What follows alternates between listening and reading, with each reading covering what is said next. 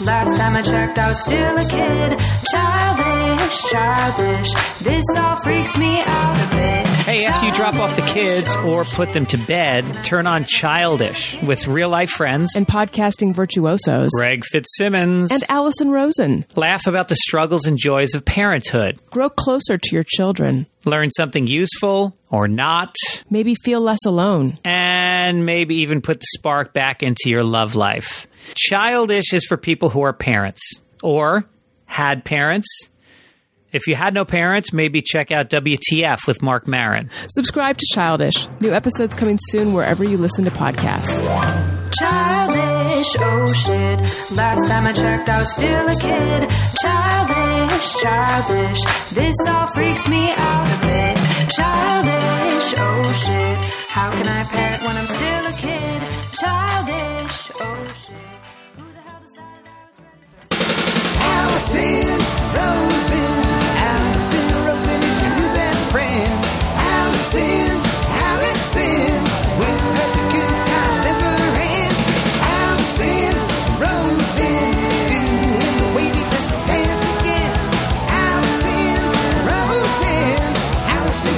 Best friend.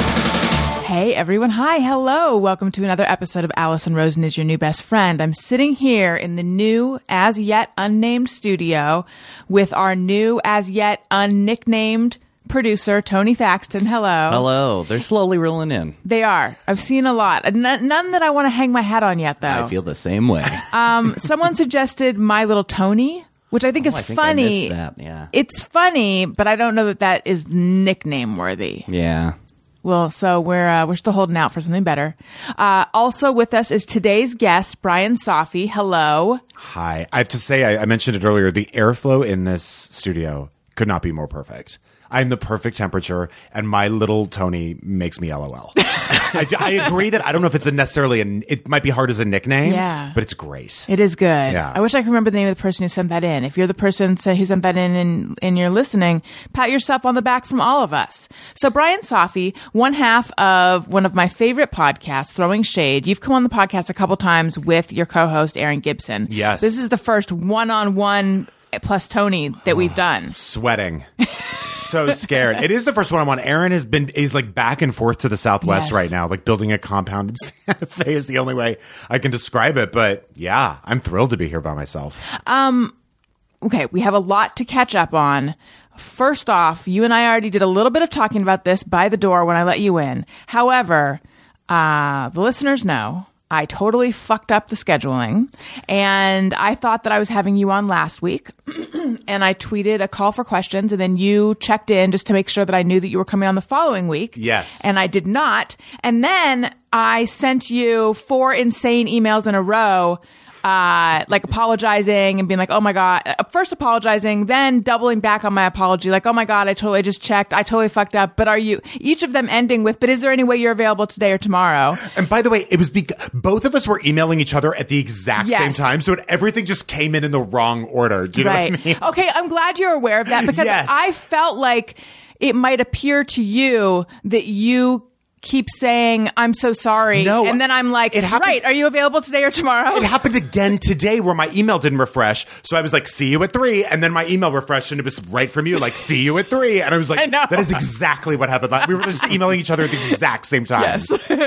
It's a, it's a hive mind. We share a brain. That's right. Okay. Well, I'm glad you don't think I'm crazy, or at least you're too nice to claim that I am. I thought I was an idiot for not like reading the responses quickly enough. I was like, oh my God, you were, you're responding to like two emails ago. No. Okay. But here you are. Um, so anyway, throwing shade.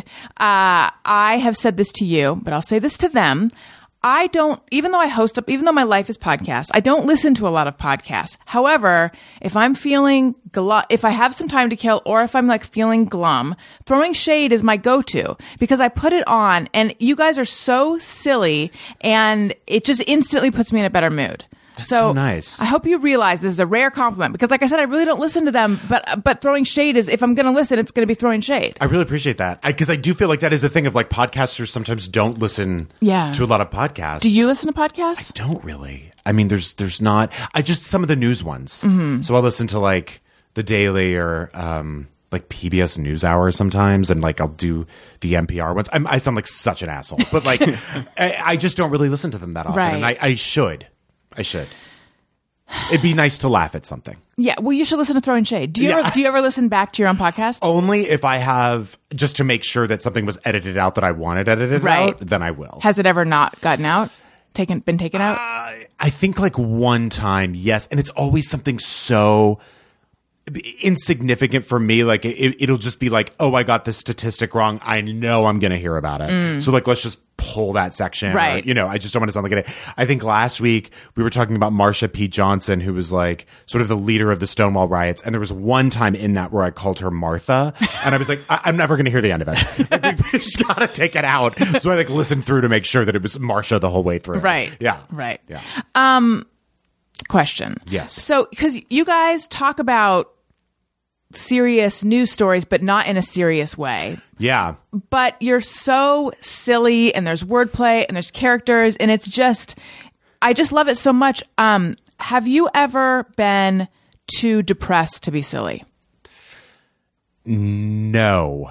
I, I thought that I've been too depressed to be silly because depression's a pretty regular thing for me. But I, I, I, there is something about just getting in there and like, I don't know if it's a competitive, I don't know. All I want to think is after all these years, like, can I still make her laugh? Mm-hmm. Like, is there still like something I can get in? And usually it just ends up being, I mean, the show has gotten crazier. Right. I think because of that, it's just be gotten sillier and sillier. But I don't necessarily, I've never been, I also feel like such a like carny circus performer, vaudevillian in that like I get in there, there's the microphone, time to shine. Do you know what I mean? Yeah. Like, and then I'll leave and like 10 minutes later be like, oh right, let's go back to that horrible thing I was thinking about. But do, do you ever feel that way? Oh yeah, I Yeah. remember. Um, I did a show shortly after my grandmother died, and it was a respite from the grief. And then I was like, I, I felt that way. Like, well, the, I'm I'm one of those, but but in a like congratulating myself, like I'm truly a consummate performer. Right, totally. I was able to just leave my grief at the door, turn it on for the camera. It was a TV thing. Turn it on for the camera. Um, so yeah, I. Uh, I have always regarded anything performancy as a, a a chance to leave this dark stuff that I'm feeling for like an hour. And it really does. And I think that like that is what a performer should be able to do is there's something that you this sounds so silly, but if there's something about you go out there, you're about to do something and you are completely present for it. Mm-hmm. Yes. You know what I mean? And you're just not thinking about anything else except exactly what you're doing. And that's why I think people probably chase that feeling a lot is because it is bliss. Like being on stage or being recording or whatever, you're just only focused on what's happening right mm-hmm. now. It's a nice feeling. Now you do the podcast. You guys do a lot of live throwing shade. Mm-hmm. Those are not recorded, right? You know, and that's out of pure laziness. it's out of like, we forgot the equipment. Um, we need to get better about it. But yeah, we don't make it a habit of recording the live shows. And maybe we should do that more. Do you record yours? I do. Yeah. Yeah. But I um I always struggle with how to put on the best live version of the podcast because I feel and I think I've I think I've talked about this with you guys. Um I feel like what people tune into the podcast for is different than what people well, I feel like people tune into a podcast because they want an intimate conversation where people are sharing everything. But is that super entertaining in a live setting? Um, I think some people just want to see a, a recorded version of uh, what they listen to each Yes. week. But I also feel like I should put on a show. And I know that Well, you guys. I remember Yes. you did too. We both did dance numbers Yes. last year. I remember you opened your Sketchfest show yeah, with the dance, I and we hired a opened our shows. I know. I hired a choreographer, and then full disclosure, I feel a little bit like I kind of. I think I feel like I copied you guys. But you and told sorry. us that no, you told us you were like, "Is it okay if I do a dance?" You literally good. said that to us. Okay, Yeah, great. yeah. Oh, no, we were like excited to see it. Yeah. yeah. I'm all for like dance numbers having nothing to do with the show. Yeah, I love that you guys do that. Yeah, I love that. It's so it's a good way to get the energy up. But you're right. It's to listen to it. It's like what's happening. Right, I wonder right now. Like, Right.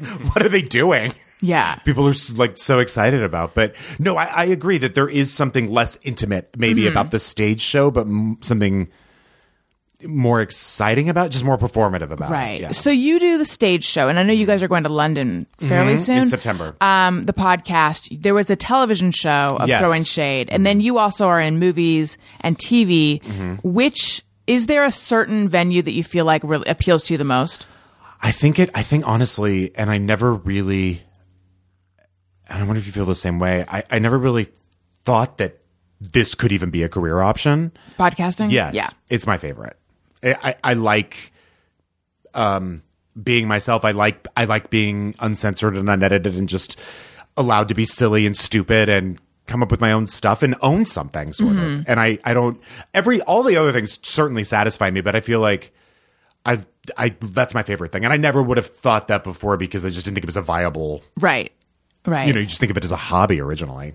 I don't know if I know how you got into entertaining. I know a bit about you grew up in Texas, very conservative Yes. family. When you came out, did not go over well. No. You didn't talk to your parents for a while, right? That's right. And we talk a little bit now, but it's still everyone's positions are still the same, and, and everything is civil and nice, but like nothing's really changed or Right. moved except that we're just like, all right, the standoff didn't do anything. Mm-hmm. Um, but I guess originally I I was a drama major at NYU, so I got into it there, and then did UCB in New York, and then moved to LA and did UCB here.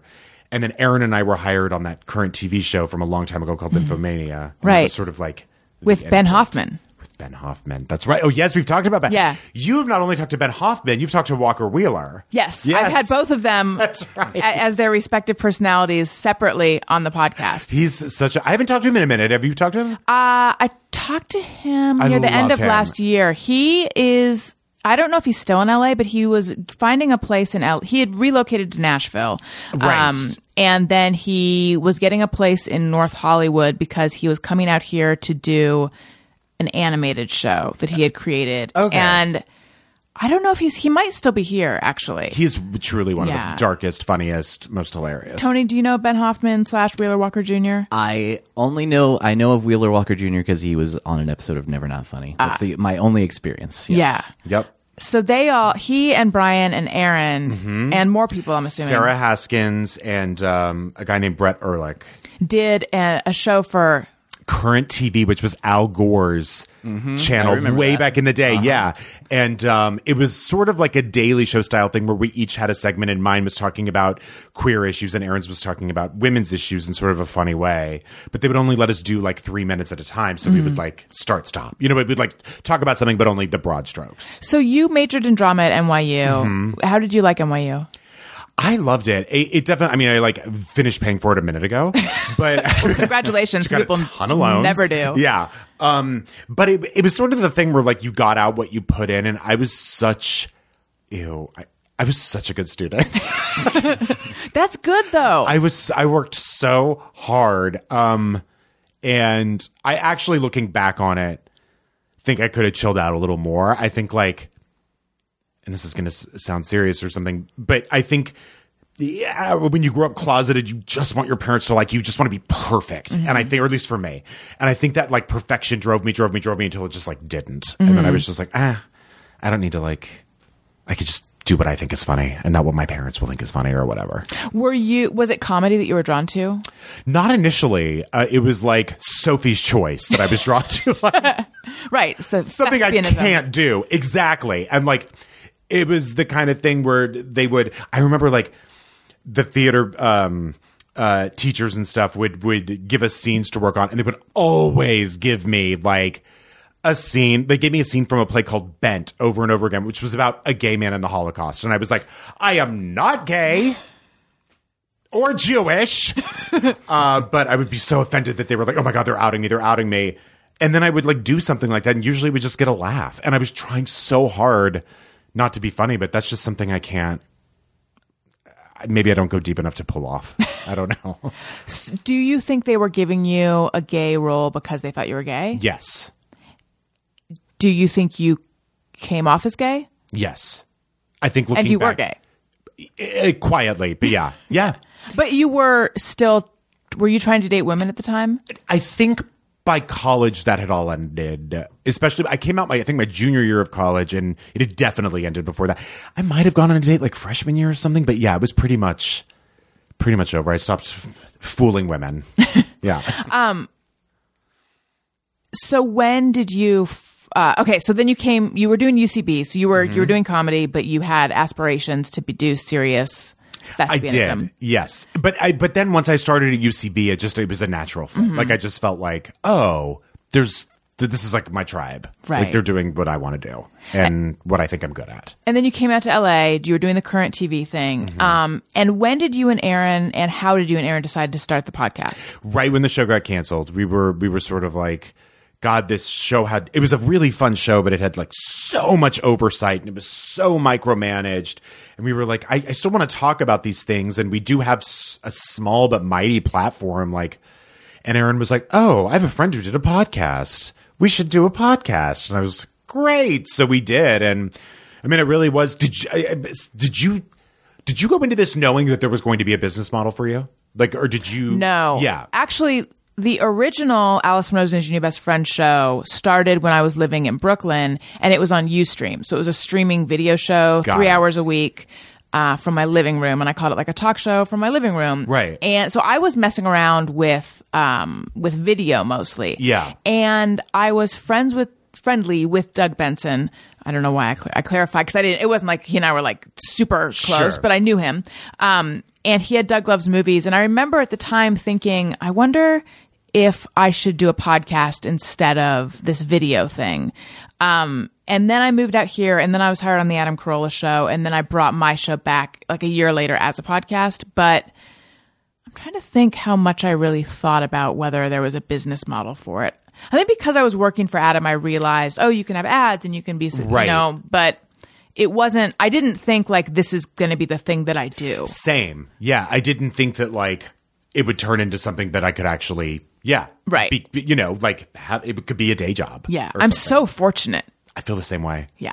I can't believe that like someone put it to me the other day. They were like, "You." Oh, I was watching Fran Lebowitz on something, and she said she was talking about she's, she's so famous for having this like horrible writer's block, and now she just goes around doing Q and A's at universities, and she was like, "There is not a luckier job in the world than like being paid to talk." Mm-hmm. And I was like, "God, yeah, Yeah. you're right. I feel Do you very ever, fortunate." do you ever worry about it ending? yes. What are your Um, thoughts about that? I think I worry about it less and less now because I think because uh, initially with a partnership, you sort of have your ups and downs. We never really had down downs, but just you you sort of wonder if the other person's going to be over it. Right. Like if the other person's going to want to leave it and then what are you going to do and blah blah blah blah blah. And so I feel a little more comfortable with it now because I think Erin and I both are like, well, yeah, no, we're not going to end it, and unless like something drastic happens with everyone stops listening to it, or you know something like that. But the thing is, is like I'm happy doing it. It's never a pain in the ass. It's a pain in the ass up until the minute I get into the studio, and then it stops. Right. Yeah. Um, have you guys ever gotten in a big fight? We have, but it wasn't. It was uh, like one and done. Um, and we really are. It really feels like a sibling relationship with her, and I think she'd say the same thing. We're like, if we're frustrated, it we say it immediately, dude, and Oh, then it's great. done. And it took a while to get there. So I think one fight was, and it was, I think my fault was. I sort of instigated something that had to do with so many other things, and I hung it on like I, it was like a, a- an adjective she used to describe the former editor of the New York Times, and it was like she was like she's so quiche, and I was like that's really flippant, and she was like no, it's sort of funny, and I was like I, I won't accept it, and she was like what are you talking about? And it was just it had to do with so many other things of just stuff piling and piling, and we just sort of were like they, they can't pile anymore. What, So what does hasn't. quiche mean? I guess it means like sexy and cool. And she was the first editor of the New York Times who was a woman. And I was like, "You're just dismissing her." And she goes, "I'm really not. I'm just trying to like make this story light." Mm-hmm. And I was like, "I refused. I refuse to let you treat w- women this way, woman." Thank you. Yeah, Oh, thank you for fighting our fight, Bryan. exactly. You said that um, you you're always like, can I still make her laugh? What are, is there a spec- How would you describe what it is that makes her laugh? voices. I mean, it's so Three Stooges. It's the same things that make me laugh, like stupid voices, um, eh, eh, being honestly just like sort of being inappropriate about something serious, like being gross about something. Like if she's telling a really serious story and a really um, deep story about ab- abortion, I will try to play the other side of it just for a second, just to, to, to try to see what I could do to piss her off so badly that it makes her laugh. and it's it's fun to know. Like I still sort of don't know where all the buttons are, which is kind of nice. And those are the same things that make you laugh. Yeah. Again, th- th- nothing makes me laugh harder. Not that she does. It would be so great if she did start doing this. Nothing makes me laugh harder than someone falling down. Like I I think, I think it probably did eight thousand years ago. Made Right. people die. Um, and so whenever Erin does something that is so just hee haw, stupid, do you know what I mean? Just dumb, Mister Ed. Like I love it. Me I love that up. you both just go for the super silly joke and don't seem this. I hope you take this how it's intended. Don't seem concerned about seeming uncool. A- at all. I mean, I think, yeah, I think we just sort of. I just feel like I, I it's I, we just completely fly with abandon Yeah. on that.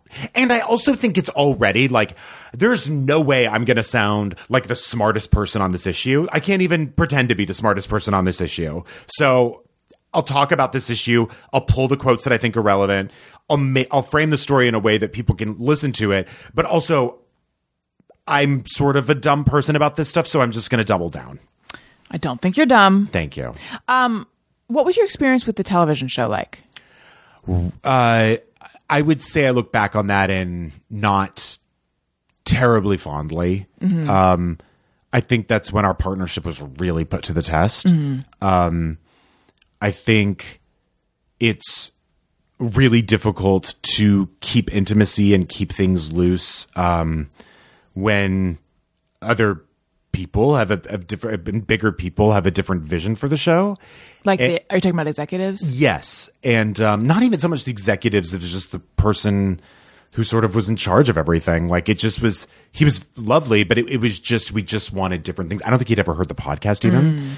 Um, it it was someone that I don't know that we necessarily wanted, Right. um, and uh, that we were sort of encouraged to to have, and it just we just gave in too much. I think we just gave in, and and looking back and like for the future, I know what we have and what makes it special, and it's not set up punchline, set up punchline late night show. Um, and I think that was our mistake of just it uh, started to feel not like us. Do you think there is a way, there would have been a way to to do it that was true to the podcast vision? Yes, because we tried it a few times, um, which was just I wouldn't know what Erin would be talking about, and she wouldn't know what I would be talking about, and only the bullet points would be scripted, and that's all that would be in prompter, and the rest was us doing us. So we weren't scripting the silly moments because on, on that kind of thing, we could have run long and cut it together, and just the person in charge just was like, "No, I don't like that. I don't like it when you guys do that. I don't get where it's going." Blah blah blah blah blah. And it was just like a battle that like felt like it just couldn't be won. You said that depression is something you deal with a lot. Mm-hmm. Can you talk more about that? Yeah, I mean, just it's it's a big thing in my family. Um, anxiety, depression, even schizophrenia, and it's also the kind of thing that I became so aware of it when I was very young. My aunt was um, hospitalized very quick. She was had total grand illusions of, mm. and it was terrifying.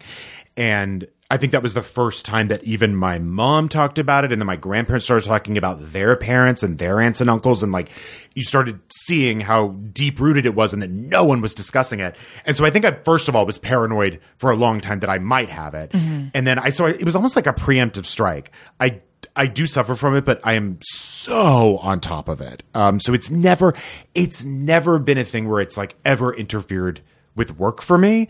Um, it just is one of those things where like I know all the tricks and I have the toolbox of like, Oh, what are they? well, just I, I, I don't wait for someone else to reach out. And and by the way, you should reach out if you're able to, but I reach out. Um, I will just straight up. T- there are two friends in my life who I tell absolutely everything to every minute of the day, and we just have that sort of banter. And I will just say like, "It's not a good day for me," and they'll just call, and I'll talk for like five minutes, and I'll feel better. Um, there are like quick fixes, at least for me. Again, I suffer from like anxiety and depression to a, a, on a low degree. It's not anything major, but um, I know where to go to feel better. Um, and I found a psychiatrist and a medication that, that I respond to and that I like. Um, and I think that's the hardest part of dealing with it is finding a medication that you like and finding a person you like. Did it take you a few different ones to find the right one? Yes, especially um, uh, le- the medication. I'm on Prozac was the right thing for me. Uh, the person took a bit, and for me, what I decided is it was the I like seeing a gay man. Um, as a therapist, I've seen straight men and I've seen straight women, um, and I just for me, there's just a sort of an experience of things you don't have to explain. Right. You don't have to worry that you might be grossing someone out. I mean, just dumb stuff like that. That for for me, it just that was sort of the winning ticket for me. And also, he's just very good at it. But um, I also notice in my own family, without naming names, that the people who clearly are, are really suffering are the ones who refuse to treat it. And I think that's common for a lot of people. If it's is it's like these people only want you to get help, and then you're just like, okay, well, I'm literally you lead a horse to water. I've made the appointment for you. I'm driving you to the appointment. I'm coming in town so that you go to the appointment, and they won't go. And then I don't know. It's just funny how that works. That like the people who really don't think they need it sometimes are the ones who really Yeah. do. yeah I have wondered about that. Like how much if you're pushing someone into therapy, how much will they get out of it versus the person who seeks it themselves? The answer is nothing. Yeah. I've led two horses to water truly by the reins, and they went once, and then that was it. Right. It just yeah, if they're not ready or they don't think they need it, it's like no, can't. and they think everything else is wrong with them. Like I have a family member who sees all these different specialists, like cardiologists, Mm. neurologists, da da da da da, refuses to see a psychiatrist. I'm like, well, that's the one thing that everyone has in our family. Right. Nope. You said that it was terrifying when your aunt was having delusions. Mm. What do you? How old were you and, and what was happening? I was probably 12 and um, she was sort of checking IDs to see who you were, um, celebrating Christmas at really odd times of the year, uh, shoplifting, and it sort of all just happened. Um, it was like a break. Like a schizophrenic break. Yes. And uh it I it, she was also like going through a divorce and it happened I think it's I can't remember the age range this usually happens and I think it's like early 30s that if something like that's going to happen that's generally when Right. it happens and it was just a a total break from reality. Um that on medication um she's she's good but uh, it's affected her. Um, but often it's like it comes like back like a fever, like that, to where she's seeing things, talking to things, all that. On medication, is she?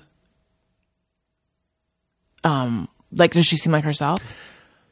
Yes, but a, a Drug not- version. yeah, Yeah. slower, Right. um, a little little cloudier, a little Mm-hmm. fuzzier, and I think that's also part of the problem. Is who wants to feel like that? Right. Do you know what I mean? You don't really want to feel either way in a, in an extreme situation like that. yeah. Um, mine is really to take the edge off and reduce the anxiety. Uh, hers, I yeah. I mean, it's I, I understand why it's hard for people to stay on medication. I understand why people don't like how it makes them feel. the thing that's so insidious about all of it is that I think that mental illness tells you you don't need to be medicated, Mm-hmm. but also there are some people who don't need to be medicated. So I don't Absolutely. know. Absolutely. Like I'm on Lexapro, Mm-hmm. uh, and I. It's sort of like classic textbook, or is it? I began to feel better, and I'm like, I don't think I need it anymore. I'm actually there right now. Where Okay. I'm like, I know this runs my family, all this, and I'm like, honestly, I feel pretty good. Yeah. I think I don't need to do this. And my psychiatrist was like, "That's fine. We can just we can start tapering off if you want." And then I'm like, "But do I? Oh God, what, I don't know what the right That's is." like, who's telling me that? Yeah, right, exactly, exactly. But however, many people only use them temporarily. Right. Yeah. Right. Well, so then, um, I knew I, I was going to try to get pregnant with my second kid, and I, everyone in my life was like, "You should stay on it." Uh, and it's okay to stay on it, but I was like, but I, but, but if there's even a chance that it could affect the baby, um, and there's like, the, you know, the it's it's safe, but there's always like a tiny chance of these things that, that aren't even that bad. But I'm like, I don't. If I can be pure, then why would I not? You know, I'm gonna try. I don't. Th- and so then I started uh s- stepping. I was never on a big dose, but I started going all. You know, all the way down to the point where I was at 2.5, which is it's like a that's the dose they start you on. Okay. Um and at that point, I started feeling anxious and depressed again. And I didn't know is this the un is this who I am without it or is this withdrawal? I know. And I just I was like I don't care to find out anymore. And so I never went all the way off of it. Yeah. Um and I feel like fine and good now. Um but my experience of trying to get off of it was so unpleasant that I'm like now I don't I'm like maybe I'll just stay on it forever. It is I don't know. It's sort know. of confusing because it is. I think naturally some of the side effects are that you would feel that way coming off a medication, right. But it just feels so terrible that like yeah, I don't know. It's a horrible feeling. it is. yeah, and it's it's confusing. Yeah. Yeah. Yeah. I, that's all these all these sort of things that you can't measure that are psychological are it's hard to it's hard to know what's what. Yeah. That was the most articulate thing I've ever said. And it's hard to stay in the game of it in terms of like if a medication isn't working, it is exhausting. yeah. and takes and a don't, lot of time. Right. And you don't on know. Yes. Yeah. Yes. Yes. At one point I was gonna switch because because I kept like I, I would I would feel good and then it would sort of start to not really work again. And so then I'd go up a little bit and then my psychiatrist was like if this was the right medication, you wouldn't have to keep escalating the dose. Um, and so then it was like, let's switch, but let's wait, you know, for all these uh, trying to get pregnant reasons. Like I was waiting. And then I never switched because at a certain dose, like a small, and it wasn't as high as I was at one point, at a smaller dose, I was feeling pretty, like I'm feeling pretty good right now. I'm sure I could make maybe feel better, but I feel pretty good and I don't want to go through the hassle. Yeah. So I don't know. Tony's been in it, been through this ringer. Hmm. Yeah, that that is like one of the most frustrating parts is sometimes getting on something new and you just want help and you it's hard to stay patient with it and then they put you on something and it's like, "Oh yeah, it's going to take like 6 weeks Six before weeks. yeah. Yeah. It's so I mean, it's a lot to ask of a person. Yeah. It really is. Yeah. So switching is like, yeah, it's like, oh, I tried this, I gave it all this time, and now it's not really working. So now I got to do that again and wait another six weeks. And I know. not fun. Alison, I love your show, I have to tell you. Th- I love. Thank you. I was just thinking, like, I was like, God, she's like a Howard Stern type or something where like you you just get things out of people. Oh. And I don't regret you know, it's not like I'm regretting Right. anything, but it's just like it's so easy to talk to you. Thank you. Thank you so much. Um, so the first time I had you on the show, you talked about the fact that your parents, when you came out, I they, did they say like we'd rather you had lung cancer. Lung cancer, yeah.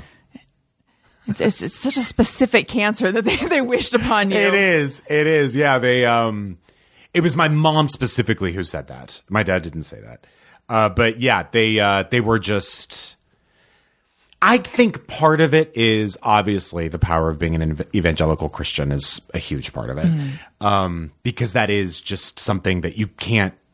Not that there's anything wrong with being an evangelical. It just is a set of rules that you can't penetrate, Right. And so there's no getting around it, Right. Um, and uh, and also I think part of it was like listen, I mean, like we were just like coming out of AIDS. I think like part of it was like you're going to have a horrible life Mm-hmm. and maybe not a long one. I mean, I really think they were thinking about these things.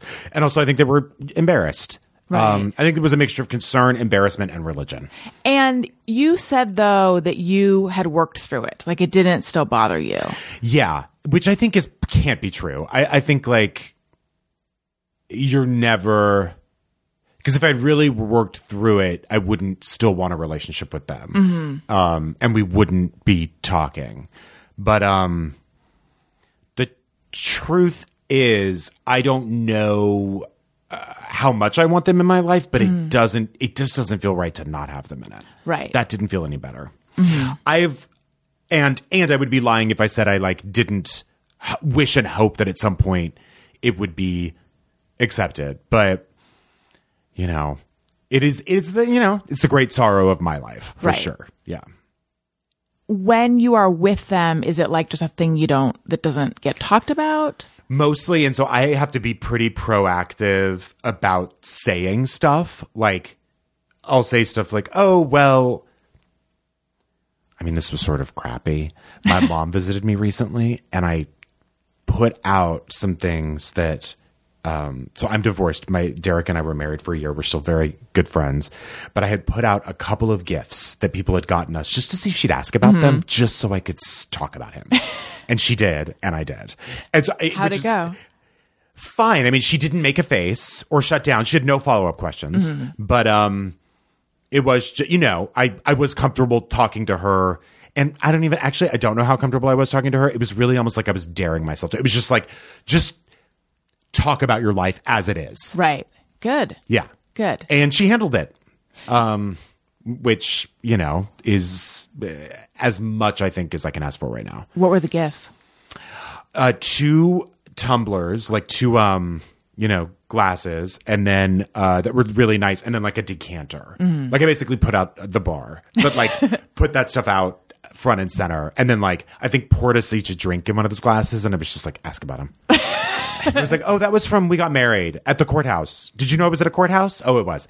And um, actually, you know who got us that was uh, my brother got us this, and my sister got us this, and your friend Carol actually sent this out of nowhere. And like my mom was like, oh, that's nice, and she was a little uncomfortable, but I was sort of just like, not to be shitty, maybe it was shitty, but just sort of like sit in it for a minute, just like let me talk about it. Yeah. I don't think that's shitty. No, I didn't don't mean- I really didn't mean yeah, for it I to be at the time, yeah. I don't think it's shitty at all. I think what human being doesn't want their parents to be okay with them? yeah. Another thing you said, we were talking about childhoods and we were talking about, um, about like moms of that generation. And you said that you said, like a lot of gay boys, I think I really felt for my mom. Yes, and I still do. Can you and it was interesting because I know exactly what you mean, but um I don't know that I as a straight person would feel like it's okay for me to make that generalization. Right. No, I know what you- I see what you're saying. I think for me, um, and I think maybe this is something that's always bonded specifically gay men with women is that you know women of of that generation especially were really caught between a rock and a hard place. Like it's almost like they had seen what their mothers had gone through, which was not really having many rights. Um, and then they had also seen people starting to take off their bras. And I think my mom, especially growing up in Texas, was sort of saw the future and also saw the past and was like, what do I do with it? Um, I think if she had to live her life over again, she would have made some very different decisions and maybe some more autonomous ones than what was expected of her as a, you know, Texas woman in her 20s who was probably encouraged to stay at home. I found it. I found it because I wrote Oh, it. yeah. I wrote it down. You said like a lot of gay guys. I grew up feeling for my mom. Yes. What do you think it is about being gay that um, makes you more tuned in? I that- think it's the same thing with like why gay people appreciate Judy Garland or something. is that really is you have someone who is marginalized and who is not the breadwinner and who doesn't get the last word. Mm-hmm. My mom's a strong person, but um, you know, th- my dad was the one with the money, and there's power in that. And for Judy Garland example, I think you saw this sort of small person with this great voice and this huge talent, and you feel like that. you feel Mm. You like something's undiscovered about you, and that like you can't let it all out. And I think I always felt that for my mom of, of just sort of like if it had all been up to you, it would have been different, and Mm-hmm. you would have. Cho- my mom has a very happy, fullish life, I think, but like. I, I was saying to my psychiatrist the other day, I go it, after my mom left town. I was like, it's such a tough call for me because I always am in conflict with what the healthy thing is and what the right thing is when it comes to my mother. And he was like, what do you mean? And I say, well, for me, the right thing is because I see my mom melancholy that her children have left and all this, and I feel badly for her. And we probably have not the greatest relationship of the three siblings. I wish I could have said to her, I want you to move in. I will take care of you. I will make it all. You know what I mean? Like, I, you will have such a great life with me. That's all I want to happen. But I know that's not the healthy thing. Um, and I think there is a thing of, and also like my mom a lot of times felt like an enemy, but she was also a protector more than my dad was. I think women generally are better to their children than men are. I, that is a huge Well, general, but I, I think, think for the time, especially, yes, Yeah. I think it's only. I think it's a new phenomenon in the past 10, 20 years that men are nurturing Mm-hmm. with their children. I mean, it's and and not stigmatized for it, Right. Yeah. What was your dad like? Uh, v- I mean, just worked all the time, and um, v- very, very nice person, very nice person, but very, very religious, and um, you know, is came from a, a family where masculinity was everything. He's Syrian, and that that is a big, big deal. And it's um, being a man, being the breadwinner, be, doing all that stuff is is a big. You know, he's a hunter. He just is. uh, He's a Texan Syrian, and it, it's just a combination of old world uh, um, uh, Syrian sort of mentality with very old old world and, and also just the Texas thing of what a man is. It's a lot of toxic masculinity. Even though he doesn't really express that, he's actually a very lovely, chill kind of guy, but um, but firm. You know, Right. Yeah. Did your parents know Derek? No, and never wanted to meet him, which was rough. But Yeah. they didn't. They didn't know. They knew that I was with someone named Derek. They knew that I was living with someone named Derek. They knew what I was that I was married to someone named Derek. They knew that I was divorced from someone named Derek. Um, my mom asked about him for the first time on this trip. Yeah, but but that was it. how long had you guys been together? We were together five years and married one. And you had a dog, Sherman. we did. Sherman is lives with Derek, right? Sherman lives with Derek. They moved to Philadelphia. Um, I'm actually going there again at the end of the month because when Derek leaves town, he'll call me first and be like, "Do you want to come stay with the dog? Do you have time? Do you have time off? If not, I can get someone to watch the dog or whatever." But um, so I'm going at, again at the end of the month, which is great. And honestly, like. It, uh, I don't know. It's been so nice to like see each other I don't even mean literally, but just to be there for each other through the divorce because his family is less extreme, but the same thing. I never met them. Oh, right. wow. Um, and we were really there for each other through the through the whole thing. Like it was, it definitely felt like we were on each other's teams, and that has now manifested into like that heartbreak turned into like a great friendship, Oh, that's so great. like really and truly Um, what happened? between us. Yeah. I don't really know. I think we became good friends who stopped having sex. Um, and then I think I was really always trying to be like, it was around the time of the TV show. I had I was investing nothing in the relationship, and I was completely selfish when I got home. And it was over and over and over again. We went to counseling, and anyone who goes to marriage counseling ends up getting divorced. Is that true? I think it is. I think it is. And I'm not saying it's a bad thing. Um, it would have been bad if we'd stayed together. That would have been bad. But in that process, it was like, I remember he said it and I was distraught. And then, like, the next week I said it. And I was like, yeah, you're right. What What did he say? He said, I can't remember the exact words, but he said something. I can't. I, I, I before we went to the counseling, he said, I can't do this anymore. And there was a huge wake up call because I, he'd never talked like that. Mm-hmm. There were never any threats of anything of the relationship ending. And I panicked, made it all about me, took up all the space in the room, changed nothing except cried more. Mm-hmm. That was sort of it. And then I said, "Can we please go to counseling and figure this out?" And he said, "Yes." And we treated it. It was clear after the first session or two, we really treated it more as uh, when you don't have it. We really treated it more as mediation of like who's getting what, how are we handling this, and we would only talk about the breakup and divorce and logistics in the session. We could not do it at home because we were still living together, Right. Which was actually a great rule. Um, but but yeah, so then we sort of and the counseling was sort of I don't want to say kiss of death because it ultimately was a good thing, but that that is you just realize you want you you're saying it out loud. So, was there any effort in the counseling to uh, have a reconciliation? Or suggestion from the I, I've never I've actually never Yeah. been to couples counseling, so I don't know how much of a role they take in it. Like, Yeah. were they tr- trying to keep you guys together? I think once in one session Derek said that he didn't see us together. And then in the next session, I said he might have really been like, well, next week, let's hear Bryan's side. I think that's how, even how it went. It was like we were hearing Derek the first session, we were hearing me the second session. And by the time we got to the second session, I was sort of like, yeah, I think you're right. I don't, I don't think this is good. Um, and I think not only Did you really think that? I think I did. I think like it was so funny hearing. I'll tell you, it's so funny hearing someone say it to a counselor or to someone else because you're really listening and you're not. You know, you can't be. I mean, you can be, but you can't walk out of the room. Right. And you can't be emotional. And also, the person who's talking is saying their words so carefully. They don't want to offend you. They don't want to make anyone upset that you really hear it.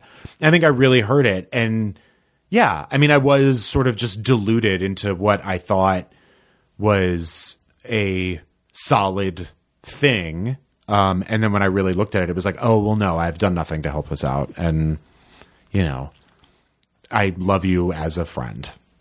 And I think the thing I'm most sad about is the thing I was really the most sad about, honestly, was I do think part of me got married for my parents, like to be like, look how legitimate I am now. And he was certainly a guy you could take home to meet your mom. He just was a lawyer and he was just all those things that like, and I, I think part of me thought that would make a difference and it didn't.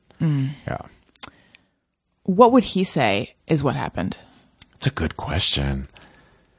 Um, I think he would say we hadn't had sex in a very long time.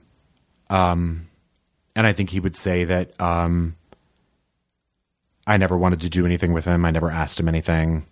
Um, and that I just didn't make any room. I think I think that was the case. I uh, and that I would kiss the dog goodbye for work, but not Derek. Like it was just there was never what's crazy. Also, what's crazy? Our entire relationship, we never had one fight. And now I realize that's totally unhealthy. Or just a sign that maybe you're just friends. Right. Do you know what I mean? Like we I just remember thinking like we've never gotten in a fight.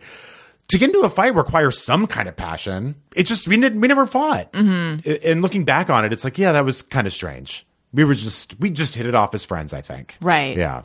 But was there romance for a period of time? There was, but it was just too brief. Like the first, like the for me, the first couple years, I guess. I would say by year three, almost all of that was out the window, mm-hmm. and we were having sex very irregularly. And then by the time we broke up, I think it had been over a year. Yeah, of just like, not only were we not having sex, we were like, I don't even know, like we whatever those. I don't know. Isn't there a character in Game of Thrones who doesn't have a? We were just like, Oh, we yes. were Is it. Varys? Yeah. Yeah. I was like stopped we watching that show a while ago. Yeah, but yeah, yeah. I hear what you're saying. Um, so how long ago was that? the divorce was only final a couple months ago, but we he moved out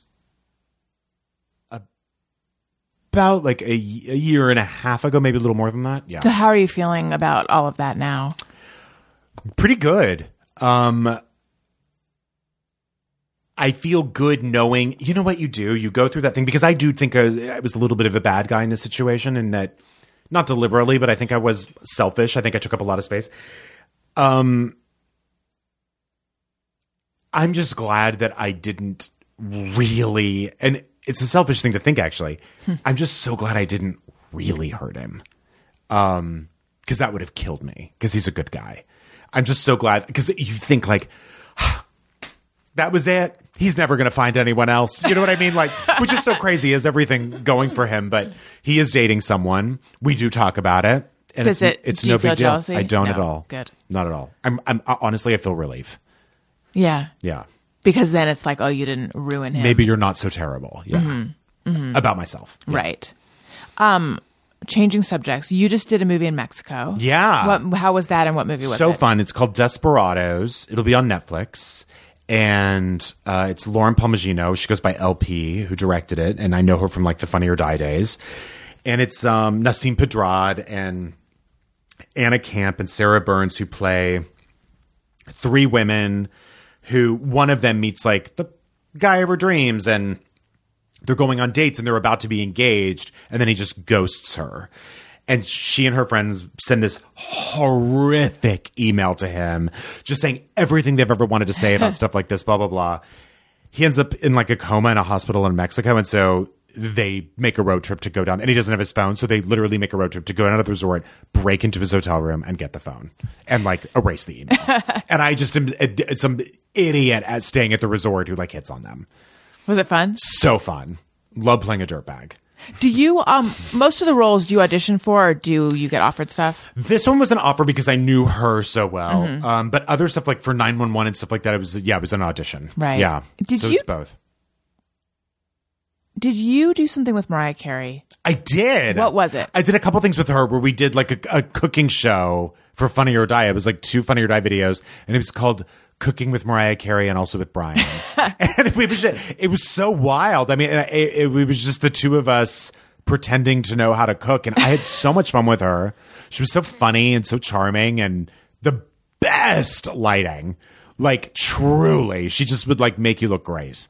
I, I it was really fun. Why? It was wild. So like, she, And it was improv. So we were just improvising with her. that's crazy. And she just like got it. Yeah. Yeah. so she makes sure that there's really good lighting, Yes. like special Mariah Carey lighting. Yes, and you just kind of sneak into it because you just look like like it's Facetuned, which is great. And she's gorgeous in person, but like the lighting's key. Does she have her own person for that, or Yes, just no? Okay, There is someone specific for that, and they're sort of, and they don't really light you, so it's up to you to sort of like get into her light because it's so much better than yours. How did you get that gig? To- I've always been like a die-hard Mariah fan, and this was in the when I used to work at Funny or Die, and everyone at Funny or Die knew that. And she came in, and Mike Farah, who ran Funny or Die, was like, "It'd be funny to just see like Mariah and Bryan in a room." And I was like, "Oh god, oh my god, I don't think I could handle it. I don't know what I'm gonna do." So I went to Vegas. This is when she's doing her residency, and we shot it in her dressing room, which is like you know a four-bedroom apartment, uh, right backstage at Caesars, and and she was fabulous. She was great. That's so cool. Yeah. Trying to think if I had a ton of money, if I would have my own lighting person. that wouldn't be like the first thing I would do. I think I would have a full time masseuse. Would you? That'd be my first thing. What about you? um I would have a driver probably Actually, yeah, that's a good one. because I get stressed out by driving and parking. Although now with Lyft, it's pretty easy. That's true. But um, I think it'd be I think it'd be nice to have to be do you do Lyft around. a lot? Like, do you do you use Not the I, rideshare stuff? I don't go out a lot. Yeah, me neither. I never. but if I Yeah. do and I'm worried about parking, I will. But I don't go I don't regularly audition for stuff anymore. But back when I did, the whole driving to and fro was always a source of stress, especially if it was a hot day, which it always is in LA. Yeah. And you have to park a few blocks away and I always worry that like I'm in makeup and what if I get sweaty by the time I'm there? And now I feel like auditioning in the days of Lyft, it must be so nice or so much better. Yeah, for sure. Because you could just like hop into that AC and get dropped off right in front. So you get a full-time masseuse. What else? I would do a full time masseuse. I would definitely get a driver, and I would probably only because. It just honestly, I would also get a lighting person and a makeup person. Yeah. if I could have it all. Right. Yeah. Yeah, I think hair and makeup. I, you It'd know be what I nice to wouldn't not get? have to do that. I wouldn't get a trainer. Okay. I've had them before. I think they're not generally, mostly crazy, and I don't need it. I mean, I, I I've don't only need it had- in my life. is what I I've only I've had one once for a period of time. Mm-hmm. It's the kind of thing Daniel and I both went to him, and periodically we'll look at each other and be like, "Isn't it weird that we did that?" Yeah. because yeah, it did like have. I'm t- I'm trying to be, I'm trying to be diplomatic. I don't think he listens, but like he's sort of a lot. A lot of podcasters went to him or Right. go to him. He's he's around. Um, yeah, it was like it was a. It wasn't like an easy dismount. it was sort of a Right. dramatic. Yes. So okay, what is the what has been your experience? dramatic. I mean, it, it's been me scheming and lying to get out of it, making things up to just like not be in a relationship with this person any longer. Yes. And it just was so stressful. Yeah. Mm-hmm. And they, they make themselves such an intimate part of your life. And obviously you, you know, are responsible for that too. But Right. it just got to a point But where I I, was like, in. I can't take, and I felt held hostage. Like he would say things like, so hypothetically, just like explain and defend trans people to me. And I was like, I can't be here. I don't Oh know. my God. I don't know who you are all of a sudden. And like, I, I can't do this. I can't. And I was just, and I would tell Erin about it. She's like, well, you can't see that person. I go, no, you don't understand. There's no getting out. Right. Like, just, I don't know what that is. Okay, so maybe that's the norm then, because I was like, "Are you our, are you someone I hire, or are you my friend, or are you a therapist with no boundaries?" Yes. He'd always want to go get drinks after working out and stuff. And I was just like, this is, I don't do this with anybody. And I don't know. It just, he was becoming like a friend and also part of its life coaching Right. anyway. Yes, yes. And so they, you sort of feel intimate in that way. Mm-hmm. And oh my God, I'll never do it again. I really, it was, it really took a toll. right. Have you ever had a, tra- a trainer, Tony? Uh, kind of when uh, when on tour. Uh, our this was probably when I was at my largest weight, uh, and but also some of the other guys in the band were kind of struggling the same way, and our manager tried to uh, have us all have a trainer out with us for a while, and I did it for a little bit, and then uh, after a while, I was like, well, first all, I hated it anyways, but then it got to a point. I was like, I'm going and working out, and then have to go play, Play drums, a long yeah. show for uh, yeah an hour or whatever. And I was Right. like, I feel like garbage. Like I I'm like the show. I feel like the sh- I know the goal is good here, but the show is suffering because I have no energy for a show now. So wait, was your manager like you guys are getting chunky? Here's uh, some yeah, dude. ca- I, I'm, yeah, more or less. Yeah, maybe in nicer words. Yeah. Right. Wow. I know. I've never been. I hear stories from like other actors and stuff. How they're, they're just that I would love to be in a room for that horribly awkward conversation when a producer or something is like, "So your idea completely." You do want to get a tray? You know what I mean? They just it's just like such a crazy thing. Yeah. But Yeah. yeah, I wouldn't do that again. Uh, so we have a segment on this show called "Hey, Go Fuck Yourself." Oh, play play the drop now so they can get a taste of what they're going to hear. Oh, Hey, hey, hey, go fuck yourself. where we tell people who need to go fuck themselves that they can go fuck themselves. I haven't done it in a long time. I guess I just haven't been that angry. Uh, however, Bryan and I both have them. Uh, mine is silly, and I'll go first. Uh, Mucinex. You can go fuck yourself, and here's exactly why. Uh, I used to have these Mucinex tablets that were uh, 600 milligrams of guaifenesin. I don't know if I'm saying it right, but I don't know what it is. But anyway, I would take two of them, and then I was looking on Amazon, and I saw that they have uh, like Mucinex Extreme 1200. I was like, oh, well, then I can just take one. So I ordered them.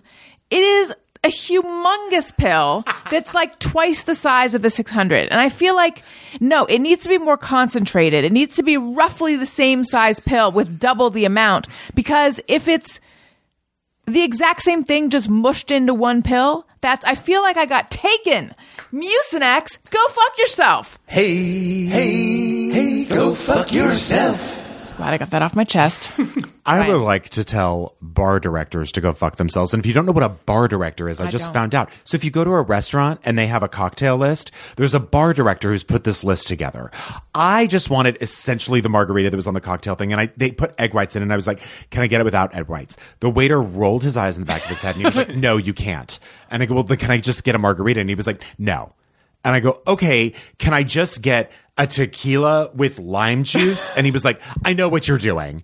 And like went and got the drink. And then the manager brought the drinks over just randomly. He was like, here you go, enjoy your drinks. I go, I have to be honest with you, that was really aggressive. I tried ordering a drink and they just wouldn't make it. And he was like, oh, what did you want to order? I go, this without the egg whites. And he was like, well, we're not going to do that. And he was like, the bar director would never do that. And I go, what is this term? What's a bar director? We're in a restaurant. Like, you can't leave out an ingredient. And, I, and I'm not even the kind of person who's like, uh, can you pick this out for me? It's just like, no, you're making a drink. Just skip that ingredient. Yeah. And also just like, oh, bar directors, go fuck yourself. Hey, hey, hey, go fuck yourself.